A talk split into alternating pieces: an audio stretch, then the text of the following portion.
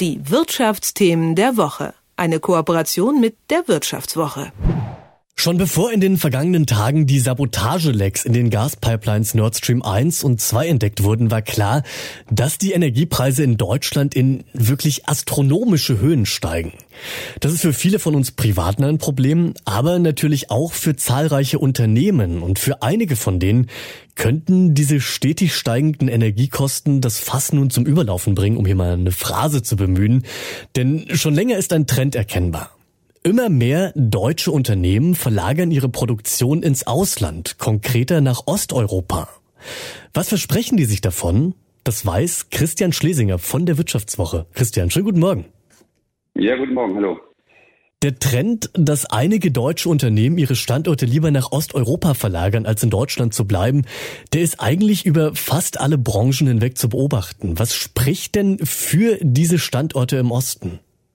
Ja, also der Trend ist nicht ganz neu, den hat es schon länger gegeben, aber wir, was wir jetzt merken, ist so eine neue Dynamik. Äh, eben durch die Krise, die du angesprochen hast, die hohen Energiepreise, äh, auch durch die Lieferkettenproblematik, die es gegeben hat. Das heißt, die Unternehmen suchen sichere äh, Zulieferstandorte oder sichere Produktionsstandorte und auch preiswertere Standorte. Also es ist quasi eine ähm, ja, doppelte äh, Entscheidung, die für dann, äh, die für Osteuropa spricht, äh, für Länder wie äh, Ungarn, Rumänien, Tschechien, Polen, ähm, auch Bulgarien. Das sind Länder, die dadurch ja glänzen, dass sie eben beides anbieten, einen sicheren Produktionsstandort, auch als, als auch einen preiswerteren Standort.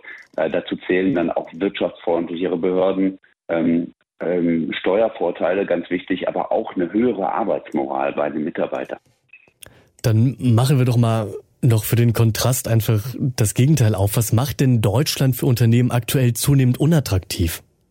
Ja, wir haben mit vielen Unternehmern gesprochen, die ihre Werke verlagern. Das ist oftmals eben nicht so eine äh, Schwarz-Weiß-Entscheidung. Es ist nicht so, dass dann die Werke hier zugemacht werden und dann in Rumänien oder Bulgarien aufgemacht werden. Das ist oftmals eher so ein schleichender Prozess.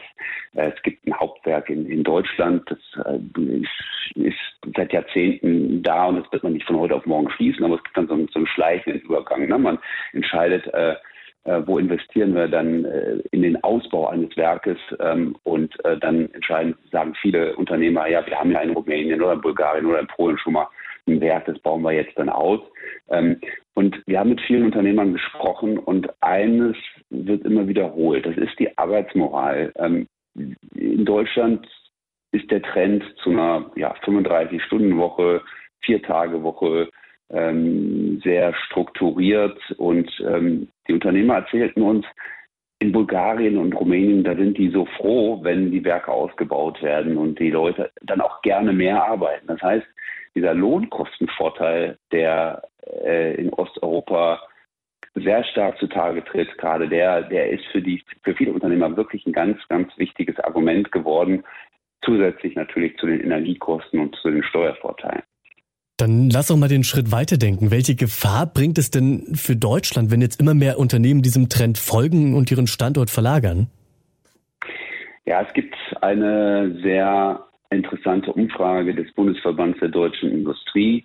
Die haben 600, 600 Unternehmen befragt, ähm, wie sie jetzt auf die aktuellen Preissteigerungen reagieren. Und ähm, da ist schon zu sehen, dass jedes zehnte Unternehmen dabei ist, Produktion zu verlagern. Also da ist Produktionsverlagerung schon im Gange äh, bei jedem zehnten Unternehmen. Ähm, wenn man äh, das ein bisschen weiter aufzieht, dann denkt zumindest jedes vierte Unternehmen äh, darüber nach, äh, Produktion zu verlagern. Das heißt, wir haben jetzt hier schon eine schleichende Deindustrialisierung. Ähm, zumindest wird nicht mehr Deutschland automatisch als äh, Top-Destination genannt, sondern es gibt eben Alternativen. Und was auch wichtig ist in dem Zusammenhang ist, dass Europa, Osteuropa nicht mehr nur ein, ähm, ja, ein äh, Land ist, das äh, mit Lohnkosten ähm, mit Lohnkosten äh, äh, glänzt, sondern eben, dass die auch Hightech machen können. Also es ist nicht so, dass, dass die Unternehmen äh, ihre, ihre Billigproduktion oder so äh, verlagern nach, nach Rumänien, Bulgarien, Polen, sondern dass dort eben auch Hightech-Fabriken entstehen.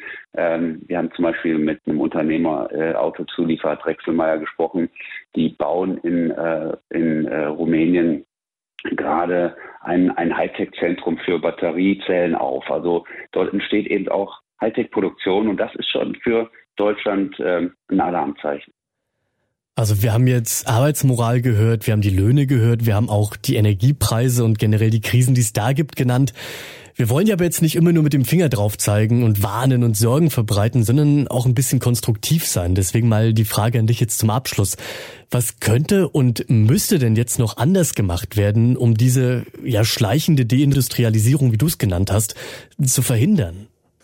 Ja, ja zum einen, was gut ist zu wissen, ist, dass natürlich auch in Osteuropa nicht alles äh, ähm, glänzt. Ja, es gibt eben auch dort Bürokratie, das darf man nicht vergessen. Insofern hat Deutschland natürlich immer auch noch gute Chancen im Wettbewerb, im Standortwettbewerb hier auch zu punkten und weiterhin zu punkten. Natürlich haben wir in Deutschland eine Infrastruktur, wir haben ähm, ja, gute, wir haben hoch ausgebildete Arbeitskräfte, insofern das sind schon Pluspunkte und die gilt es dann eben aber auch zu, äh, zu stärken. Ja. Und ähm, ein großes Problem ist natürlich jetzt die, die äh, Energiekrise und wir haben jetzt gesehen, dass äh, die Bundesregierung da jetzt 200 Milliarden Euro äh, investiert, um halt einen ja, Gaspreisdeckel zu finanzieren. Das ist schon etwas, was die Industrie jetzt auch sehr stark gefordert hat. Ähm, sie will Verlässlichkeit und sie fordert ähm, ja, sie fordert äh, da eine, eine, eine, also Energiepreise, mit denen sie halt langfristig kalkulieren kann. Ich glaube, das passiert jetzt gerade. Das äh, muss natürlich bezahlt werden vom Steuerzahler, aber ähm, da, da ist schon, das ist schon ein wichtiger Schritt für die Industrie. Ähm, eine Sache ist noch wichtig, ich glaube, was, ähm, was immer unterschätzt wird und was in der politischen oder in, auch in der öffentlichen Debatte einfach viel zu wenig, zu viel zu kurz kommt, ist das Thema Bildung. Ja, wir haben ganz ordentliche Bildung, äh, sowohl Schulbildung als auch Universitäten. Aber ich glaube, ähm, wenn wir über, darüber nachdenken, was eigentlich ähm, den Wohlstand der Zukunft ausmacht, dann ähm, ist die Politik gut beraten, da noch viel, viel mehr zu investieren und das Thema noch viel ernster zu nehmen. Das sind die Einschätzungen von Christian Schlesinger von der Wirtschaftswoche und die dazugehörige Recherche, die er gemacht hat, über die wir gerade auch gesprochen haben, die findet ihr ab heute als Titelthema der neuen Wirtschaftswoche. Soweit. Christian, ich danke dir für das Gespräch. Ja, vielen Dank auch. Die Wirtschaftsthemen der Woche. Eine Kooperation mit der Wirtschaftswoche.